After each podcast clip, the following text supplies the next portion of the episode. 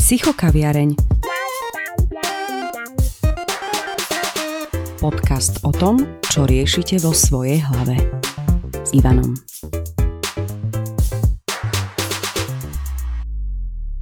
Prajem príjemné počúvanie všetkým kávičkárom, ktorí sa rozhodli pustiť si tento podcast. Keďže v mojom a našom rodinnom živote nastal opäť čas, kedy sa sťahujeme, rozhodol som sa o bývaní spraviť menšiu sériu rozhovorov.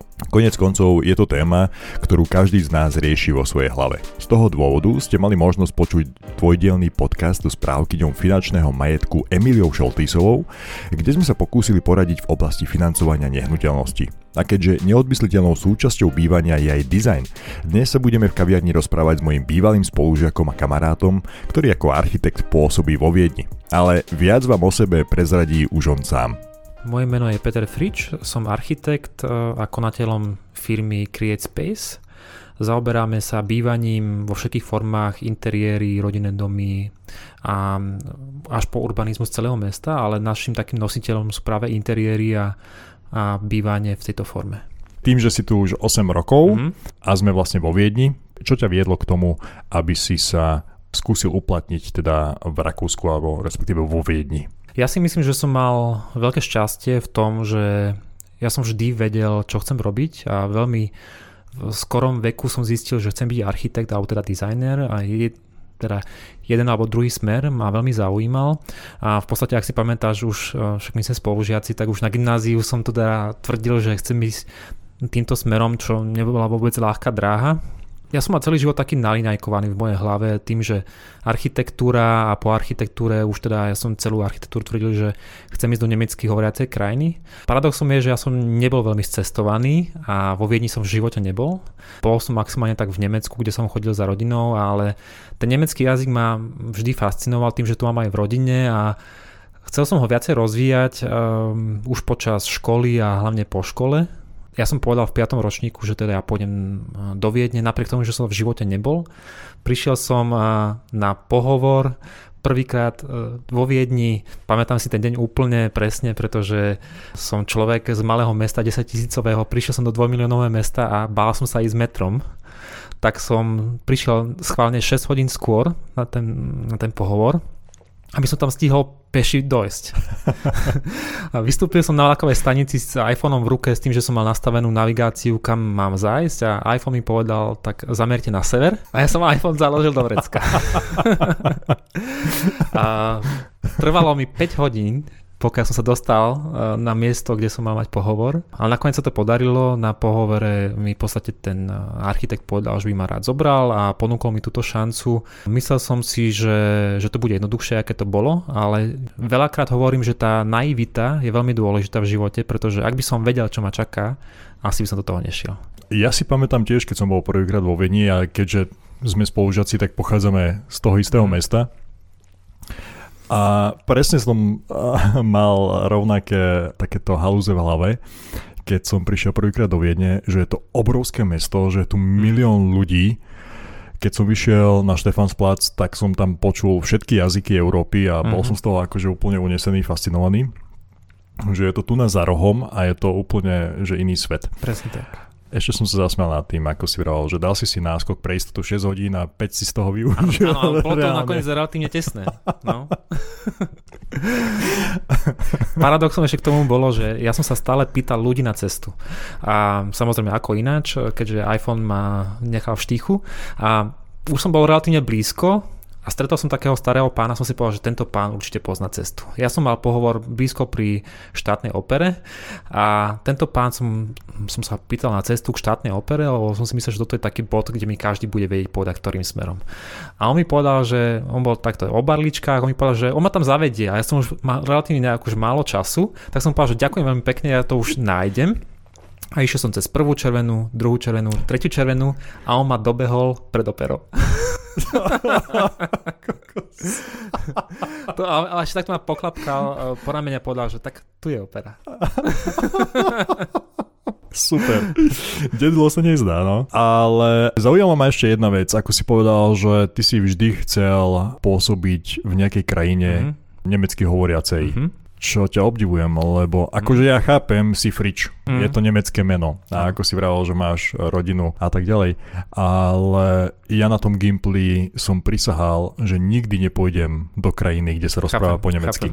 Lebo je to škaredý, hnusný jazyk a už 15 rokov rozprávam dennodenne po nemecky. Čiže... A napriek tomu pracuješ vo Viedni. Áno, v tomto ťa obdivujem, že tá nemčina ťa predsa len oslovila. Ale bolo to také veľmi racionálne rozhodnutie, pretože ja som si pozeral jednak ponuky práce počas štúdia, ale tá Viedeň proste jedného dňa jednoducho zasvietila. Bolo to, myslím, že prvý rok, kedy mesto Viedeň vyhralo mesto s najvyššou životnou úrovňou.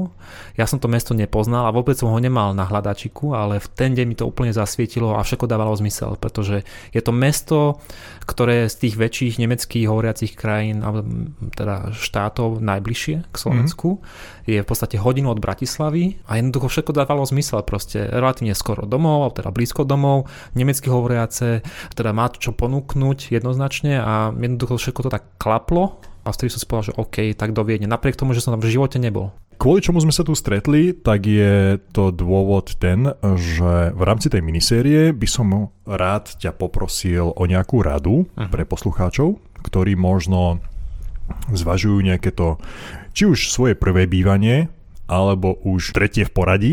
Jasne. Ale... Ty ako architekt, ako dizajner interiérový, tak by si mi mohol možno dať nejaké také praktické rady pre ľudí, ktorí rozmýšľajú nad tým, že chceli by mať pekné bývanie a rozmýšľajú možno nad tým, že osloviť architekta. Prečo by mali teda toho architekta osloviť? To je jedna vec. Jasné. Prečo osloviť architekta? Je veľmi ťažké vysvetliť ľuďom prečo. Prvý krok je asi výhodná kúpa. A tam architekt môže byť tiež veľmi nápomocný. Pretože často k nám chodia ľudia, ktorí už majú konkrétnu nehnuteľnosť, majú konkrétnu predstavu, alebo teda majú predstavu, ako by to malo vyzerať, ale tá konkrétna nehnuteľnosť s tou predstavou sa nejako nezlučuje.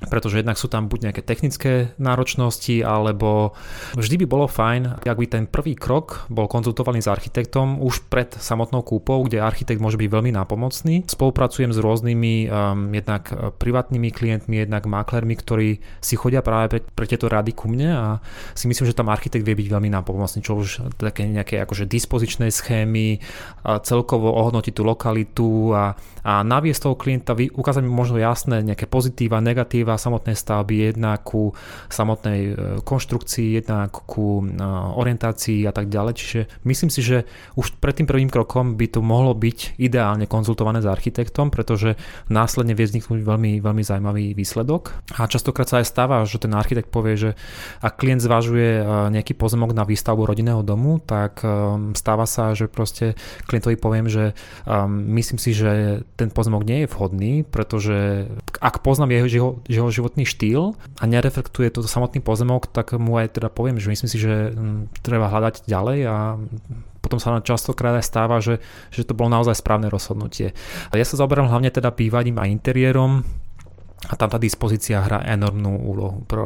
Ja si myslím, že tie dispozície sa za posledných 10, 20, 30 rokov strašne zmenili. Je to úplne generačná zmena a tí ľudia chcú ináč žiť, ináč fungovať v tých bytoch.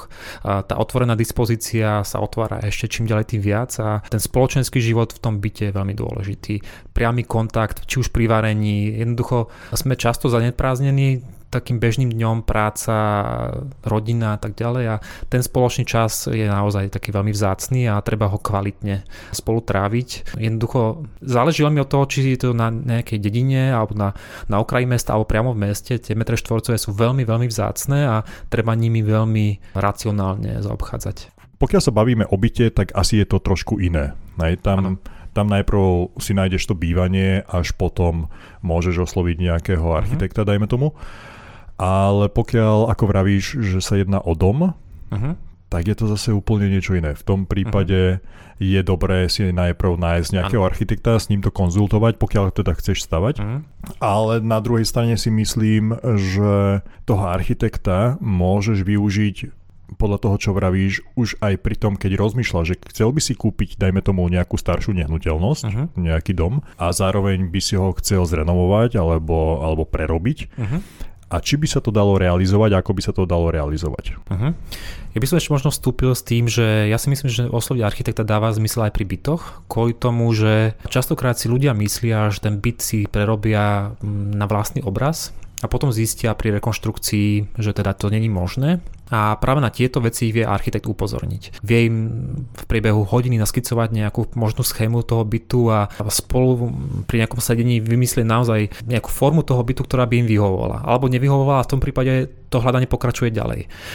Čo sa týka rodinných domov a novostavieb, tam to je veľmi individuálne. Jednak záleží to strašne od samotnej polohy, samotnej orientácie a samozrejme od klienta, ako žije, ako funguje, koľkočlenná rodina a tak ďalej. A tých informácií tam musí byť stoviek, ktoré musí architekt dostať a ten výsledok musí byť zladený na každú z nich. Ale čo sa týka rekonštrukcie, tam práve si myslím, že z takého technického hľadiska architekt vie lepšie prečítať tú stavbu, vie poradiť napríklad aj pri novostavbách. Si myslím, že ten architekt vie povedať, či tá cena je adekvátna v lokalite, či tá vybavenosť, či ten štandard, ktorý je tam použitý a tak ďalej, kde vidí zmysel investovať do toho štandardu, kde sa vyhnú tomu štandardu a radšej hľadať nejaké iné riešenie, kde to je prehodnotené a tak ďalej. Si myslím, že architekti, ktorí trošku majú takú tendenciu aj sledovať ten trh, čo by podľa mňa mali, práve pretože to poradenstvo je veľmi vzácne, tak by sme vedeli poradiť aj čo sa týka výberu bytu veľmi vzácne. Mm-hmm. To sú si myslím také informácie, ktoré by ľuďom mohli jednak pomôcť a jednak im ušetriť po prípade nejaké komplikácie vzhľadom na to, že by si vybrali zle tú nehnuteľnosť a že by im možno rovnako ako mne nenapadlo najprv to konzultovať s odborníkom z tejto sféry. Ale ďalšia vec, na ktorú som chcel nadviazať, bolo práve to, ako si rozprával o tom, že jednak ten štýl sa mení odstupom rokov, hej, že stále pribúda niečo nové. A ja som si všimol napríklad pri tej tvojej práci aj vo všeobecnosti, že v dnešnej dobe, na rozdiel od toho, ako my kedysi, keď sme ešte boli decká, tak boli obrovské skrine v obývačke a proste všetko veľké. A teraz je práve opak, že všetko také minimalistické. Ja si myslím, že to súvisí s tým, že je to veľmi individuálne na jednej strane. Na druhej strane si myslím, že ľudia žijú úplne ináč. Jednak nehromadia toľko zbytočností do domácnosti. Si myslím, že ten minimalizmus je veľmi, veľmi zaujímavý aj pre mňa. Snažím sa teda minimalizovať aj svoj nejaký archív veci na absolútne minimum a stále to čistiť a premýšľať predtým, ako nakupujem, aby som si nezahltil celý životný priestor. A jednoducho to je aj také veľmi, by som povedal, oslobojúce. Proste človek není zapracaný tými vecami, vizuálne je ten priestor čistý, pekný, otvorený a pôsobí to na neho veľmi upokojujúco a veľmi vzdušne a z toho životného priestoru má viac, pochopiteľne, a ten priestor sa aj ľahšie upratuje, ľahšie udržiava. Tá vzdušná dispozícia spája ľudí, spája generácie na návštevách a tak ďalej a si myslím, že tie spálne, ktoré boli veľmi také členité predtým a tie dispozície boli veľmi členité, tak teraz to všetko otvára a je to úplne správne. A napríklad ja stále hovorím, že prídu ku mne klienti a bavíme sa o možnosti. Je to taká téma vždy, že otvorená kuchyňa alebo nie. Je to veľmi individuálne, áno, ale ja som zastancom toho, že áno, otvorená kuchyňa, pretože pre mňa varenie a podávanie jedla je ceremoniál. A je to niečo, kde bežný model rodiny proste sa rozpráva pri tom varení, alebo keď teda jeden varí a druhý aspoň teda robí spoločnosť, tak je to veľmi príjemné po práci sa takto porozprávať a je to veľmi cenný čas a nejako sa izolovať do jednotlivých miestností nedá vôbec zmysel v dnešnej dobe, pretože toho voľného času je čím ďalej tým menej, napriek tomu, že už neperieme napríklad plienky v rieke, ale máme práčky. Jasne. Napriek tomu toho času máme stále menej. Sme viac busy a ten voľný čas je veľmi cenný a treba ho kvalitne tráviť v tom interiéri. Tie spálne sa zmenšujú, kde obývačky sa zväčšujú. Je to úplne správne. Proste ja si myslím, že nikto by nechcel bývať v dispozícii rodinného domu svojej babky. Ale hľadá to, čo sedí jemu. A to sa snažím klientov teda naviesť na túto dráhu, že častokrát to tak býva, že ak niekto zdedí po babke pozemok s rodinným domom, tak ten rodinný dom je tam najväčšia ťarcha. Častokrát. A my tiež sa snažíme ľudí tak trošku vzdelávať, aby nestávali rodinné domy na 3 generácie a naozaj rozmýšľali trošku ekologicky, pretože to nedáva zmysel. Tá generácia, ktorá príde po nás, bude žiť ináč, ako my žijeme a rovnako ako my žijeme ináč ako generácie pred nami a stále by to malo reflektovať nejakým spôsobom tú danú dobu. Je to veľmi také oslobojúce žiť v domácnosti, kde máte všetko, čo treba, ale žiadne zbytočnosti, a to je možno taká dlhšia téma, možno trošku iným smerom, ale ten minimalizmus nielen čo sa týka interiéru a dizajnu, ale aj takého zdravého životného štýlu je, si myslím, že na mieste. Práve aj v dnešnej dobe sme veľmi kapitalisticky založení a práve možno tá kvalita tých predmetov a nie kvantita je dôležitá. Čo by ma ešte zaujímalo, keď si spomenul, že ak niekto zdedí, dajme tomu, nejakú staršiu nehnuteľnosť, tá budova alebo ten dom starší, že je skôr ťarcha. Čo by si odporúčal? Zbúrať, predať a kúpiť niekde inde ten pozemok? Okay. Alebo aký by mal byť postup podľa teba? Je to veľmi individuálne, záleží od, samozrejme, od daných okolností. Vidíme veľa podarených rekonštrukcií, ktoré vyhrávajú Cezara a podobne, kde veľmi citlivo sa architekti alebo aj klienti postavili k tejto stavbe a rozšírili ju, prípadne dostavali, rekonštruovali. Áno, je to možné. Určite je to možné dosiahnuť aj z takýchto ako keby generačných domov veľmi peknú architektúru. Nie je to vôbec jednoduché, to je pravda. Čiže čo by som radil, je veľmi individuálne. Častokrát tá rekonštrukcia má zmysel, ak ten dom má tú kvalitu, ktorú by mohol mať, a teda je možné ho rekonštruovať na svoj obraz, ktorý tej rodine naozaj vyhovuje aj dispozične, aj materiálovo, orientáciou, tvarom strechy a jedno s druhým. Ak tam je vzťah k tomu domu, tak určite nebúrať a proste aj ekologicky premýšľať, proste vždy najprv zvážiť, či to je možné, a ako posledný krok, keď to nie je možné, tak potom tá sanácia. A častokrát sa práve táto jediná možnosť dostáva, pretože ten dom či už má zlé vlastnosti, čo sa týka statiky alebo substancie samotnej a tak ďalej, strechu a tak ďalej, a potom je možno niekedy aj tá ekonomickejšia varianta to naozaj ako keby zbúrať a postaviť niečo nové. A ekologickejšie to nie je, samozrejme, ale treba zvážiť všetky faktory predtým, ako sa také niečo opustí. Ja si myslím, že vždy je vhodnejšie rekonštruovať, prípadne spraviť nejakú elegantnú dostavbu, ale častokrát to nie je možné. Pretože tie konštrukcie tých nosných stien a tak ďalej pred generáciou sa robili trošku ináč a častokrát není možné dosiahnuť tú vzdušnosť a kvalitu toho interiéru, ktorú by sme chceli, a v tom prípade potom pristupujeme k tej krajnej možnosti búrať a navrhovať na novo. Je pravda, že už som niekoľkokrát videl tie také klasické kockaté domy, ktoré boli kedysi za sociku, čo som aj spomínal, že nie je celkom okulahodiace, keď sa na to pozeráš, ale na druhej strane videl som presne takéto domy zrekonštruované. Neviem, ako boli znútra spravené, je pravda, že znútra som ich nevidel, ale zvonku boli zmodernizované a v tom momente to nadobudlo taký ten feeling takej malej vily. Áno. Tu sa trošku pridá, tam sa trošku pridá, zmení sa kombinácia farieb, že nie je to už len celé sivé, hej, ako taká sivá kocka, ale že sa to trošku pohrali s farbami a tak ďalej a úplne to nadobudlo iný rozmer, iný štýl. Presne tak. A už sa na to inak pozerá. Len zase, ako vravíš, neviem, či by bolo možné, alebo či je vždy možné, ako si hovoril, tá statika jedno s druhým tam hraje veľkú rolu.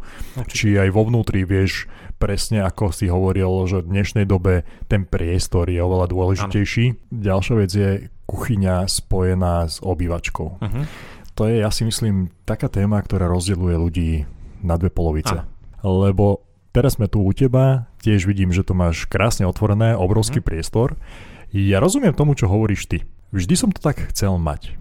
A ja som to tak mal, že otvorené z časti, prepojené bez dverí, a zistil som, že teraz do toho nového bytu, kde pôjdeme o mesiac, respektíve na ďalší mesiac, o pár týždňov, tak tú kuchyňu chcem nechať izolovanou samostatne a chcem tam dať len zaťahovacie dvere, drevené, že v prípade, že by sa mi niečo náhodou prihorelo, tak zaťahnem dvere a ten dym mi neuniká do celého bytu. OK, hej, chápem. Ja by som sa možno ešte vrátil k tomu, k tej rekonštrukcii toho domu. Tam sú aj ďalšie faktory, okrem statiky. Napríklad, ak niekto uvažuje nad tým rekonštruovať dom alebo stavať na novo, uvažuje nad tým, že OK, stravím tam svoj život a proste mám teraz možno 30-40 rokov, ale niekedy budem mať 70 a ten dom by potom mal ako keby odrážať a mal by som tam vedieť fungovať aj v 70-ke. To znamená, že bezbariérový prístup a tak ďalej častokrát není možný. To sú tiež faktory, kde potom klient si povie, že OK, naozaj to bude problém, možno nie teraz, ale o 20 rokov. Potom si povie, že OK, musíme nájsť buď nejaké riešenie, ktoré to vyrieši, alebo postiahneme potom inou cestou. A čo sa týka tvojej kuchyne, podobne, tak ja si myslím, že ty už teraz párkrát sťahoval, máš niečo zažité a ak to reflektuje tvoj spôsob života a fungovania v byte, tak je to úplne v poriadku. Má to výhody, nevýhody ako všetko. To, že raz za 2 mesiace varíš rybu a nebudeš v obývačke cítiť, je veľká výhoda, ale má to nevýhody aj tie, že teda nevidíš možno manželku, ktorá v kuchyni varí, lebo ty práve pozeráš film, alebo proste áno, ten život je trošku viac oddelený. Áno, pokiaľ by to bolo takto, tak úplne s tebou súhlasím, pretože mali sme taký byt, kde tá kuchyňa bola úplne oddelená od tej obývačky, že si musel prejsť cez chodbu. Teraz máme však tú výhodu, aj v tomto byte, aj v tom ďalšom, že tá kuchyňa je hneď vedľa, že vlastne vchádzaš do kuchyne z obývačky. To znamená, že keď sedím na gauči a dvere sú otvorené, respektíve teraz nemáme dvere, ale keď budú tie zaťahovacie otvorené, tak vidím priamo do kuchyne. Hej? Čiže ten kontakt tam akože existuje. To by som nechcel, že by som zase mal takto kuchyňu, že kde ďaleko o nejakú ďalšiu chodbu ďalej, lebo presne ako vravíš. S tým sa úplne stotožňujem a súhlasím, že aj keď ti príde nejaká návšteva a chceš prichystať nejaké jednohúbky alebo niečo narýchlo, alebo hoci pozveš priateľov na večeru, tak kým ty tráviš čas v kuchyni, tak si separovaný od tej návštevy a nie je tam ten kontakt, presne ako vravíš. Čiže s tým ja úplne súhlasím. Toto by som zase nechcel. Ale len aby sme si boli jasní, že tá kuchyňa tam je. Len pre istotu budú tam dvere, ktoré zatiahnem. V prípade, že napríklad ráno, keď zapnem kávovar, tak keď to melie tú kávu a tak ďalej, je to hlučnejšie a tým pádom aj tá izolácia zvuková nejaká je tam lepšia. Tak všetko má svoje výhody, nevýhody. Dáme tomu, že akustika určite hrá rolu, ale napríklad my konkrétne, naša domácnosť, my napríklad televízor zapíname raz za mesiac. To znamená, že ak si zapneme film, pozrieme ho spolu. A ak napríklad varíme, tak nevravím, že varíme spolu, pretože ja veľa nenavarím, ale rád trávim čas. Teda sedím a rozprávame sa pri tom a trávime spolu čas a potom aj teda spolu stolujeme a je to taký naozaj večerný náš program, taká klasika večerná, kde ako keby vstrebávame celý deň a nájdeme si na seba čas a je to veľmi individuálne, ale ja preferujem naozaj tento ako keby systém fungovania v byte, ako sa izolovať a myslím si, že som presvedčený o tom, že tá tendencia ako keby možno o generáciu ďalej bude ešte posilnená o to. Tie spálne budú mať absolútne minimálne plochy, pretože tam my naozaj len prespávame a ten spoločný život sa odohráva vo zvýšku bytu. Myslím si dokonca, že čo sa týka aj aktuálnej situácie ako reflektovanie korony, tak ten home office dostane väčšiu rolu a už to takto aj je teraz samozrejme. A myslím si, že my sme navrhovali byty už aj pred 2-3 rokmi, kde sme stále uvažovali o jednom pracovnom mieste doma, pretože si myslím, že ľudia často menia prácu a nie je to tak ako predtým, pred 20-30 rokmi, že ľudia zotrvávali v jednej práci až do dôchodku, ale často meníme svoje priority, často sa sťahujeme, často sa presúvame a chceme skúšať nové veci a teda môže znamenať aj zmenu pracovnej doby a možno aj ten home office čiastočne zapracovaný a ja si myslím, že ten byt by na to mal reflektovať. Je to úplne bežné, že naozaj projektujeme jedno pracovné miesto alebo nejako elegantne ho zapracovať aj do obývačky, ak je možnosť pracovne, tak to skvelé, alebo nejaká hosťovská a toto bude ešte posilnené, pretože aktuálnej situácii korony je to samozrejme všetci, ak môžeme, pracujeme z domu, ale to bude posilnené aj v budúcnosti a si myslím, že to je úplne v poriadku, pretože to presúvanie ľudí za prácou každý deň, kde časť mesta, kde sú len kancelárie, žije od 9.